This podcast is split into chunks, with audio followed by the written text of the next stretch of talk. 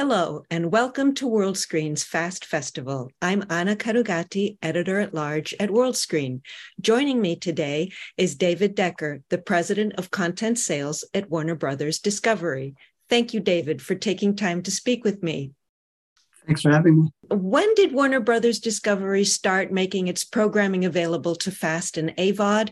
And what opportunities did you see in those platforms? We've been licensing our content for years to the AVOD platforms, but never in the FAST space, meaning not in linear channels, until the end of last year, uh, where we did our first set of FAST channels that we made available to the marketplace and what types of programming are your teams curating for fast channels? It's not only beloved classic shows right? There's also some more contemporary content. Yeah it's it's a mix. It's uh, we we work with the various departments inside the company because we have such a vast array of content.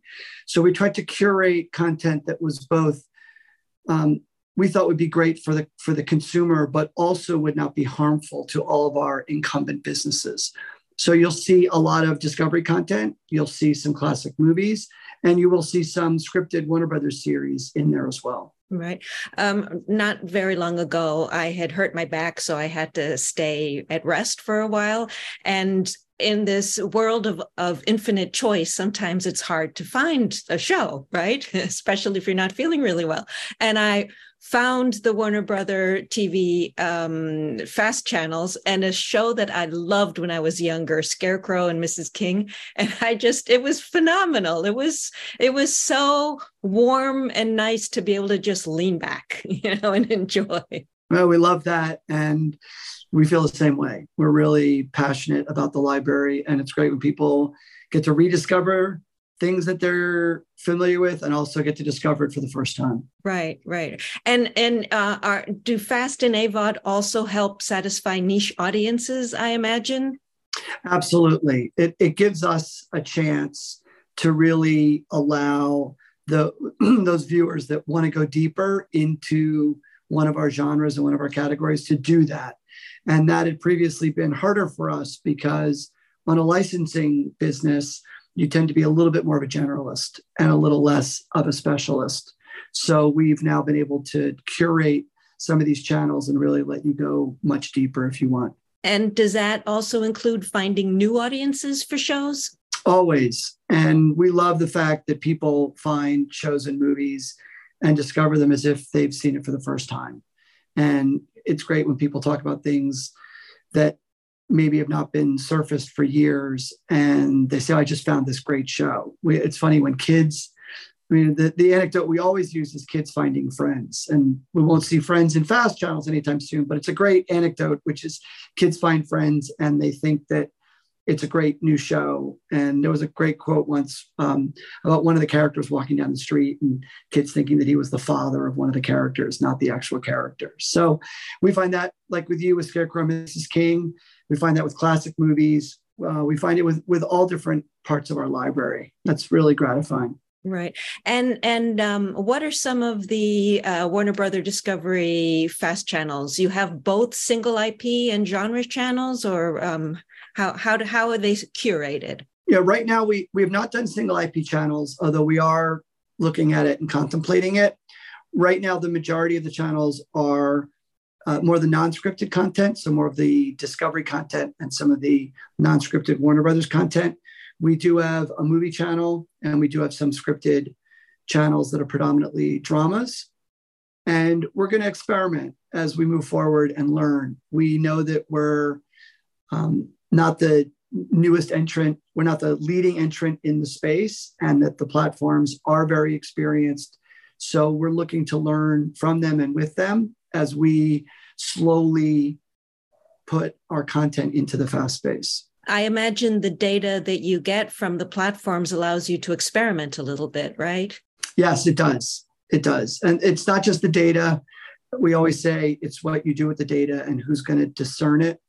And so working closely with the platforms is really important so that we have a relationship with them and we hear from them what, what they see is working. And based on their knowledge and how they've looked at the data for years, it's an overlay that is really important because you can get lost in your own data without the right context.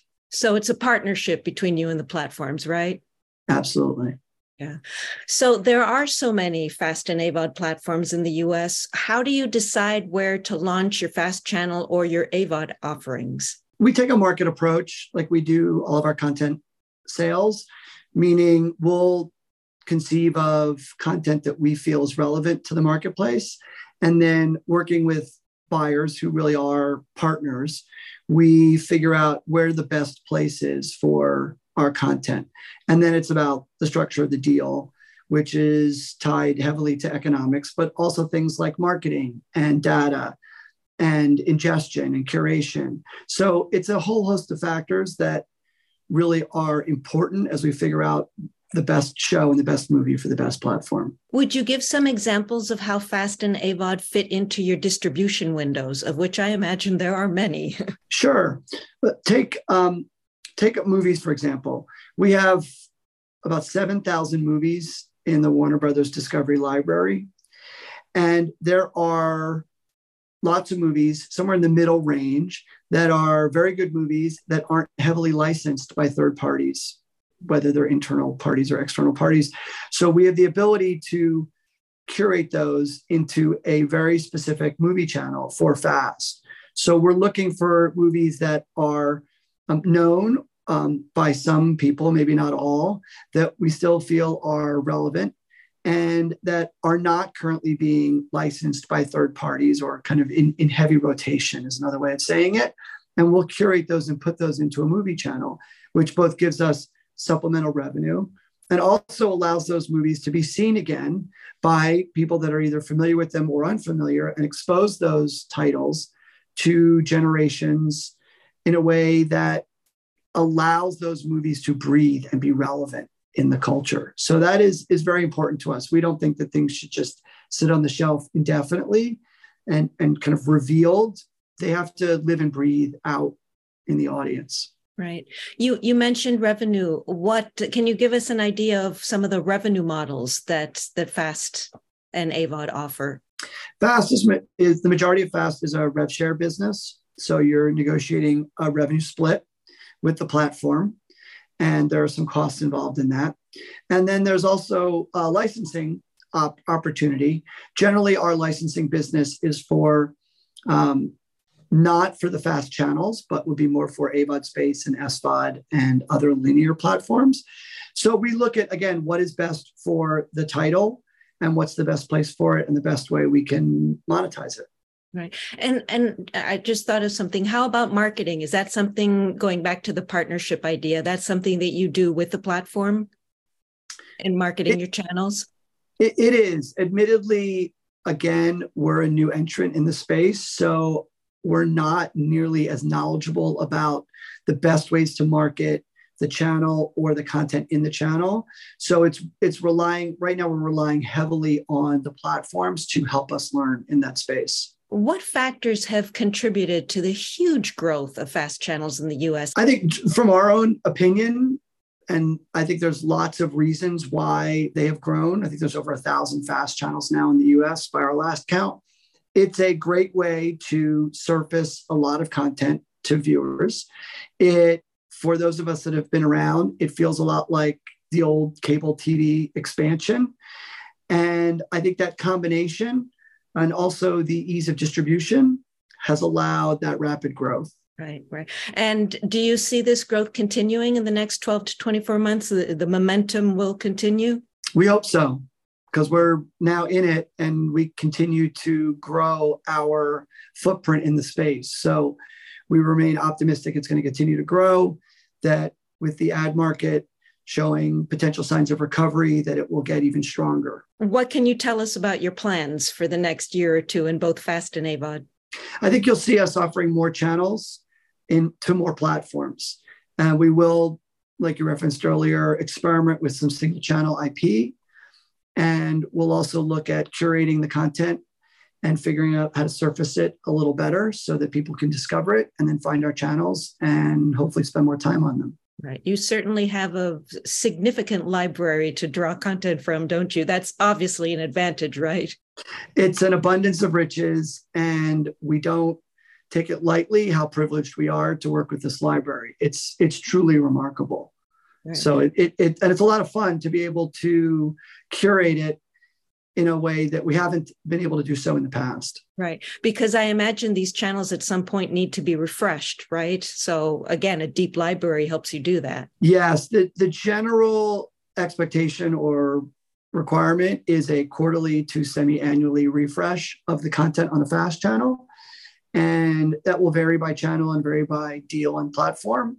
So we, we've baked into our deals a refresh as we go it's also been communicated to us that the if you do that with a quicker refresh rate, you might accelerate adoption of the channels. Hmm. We're going to again experiment on that.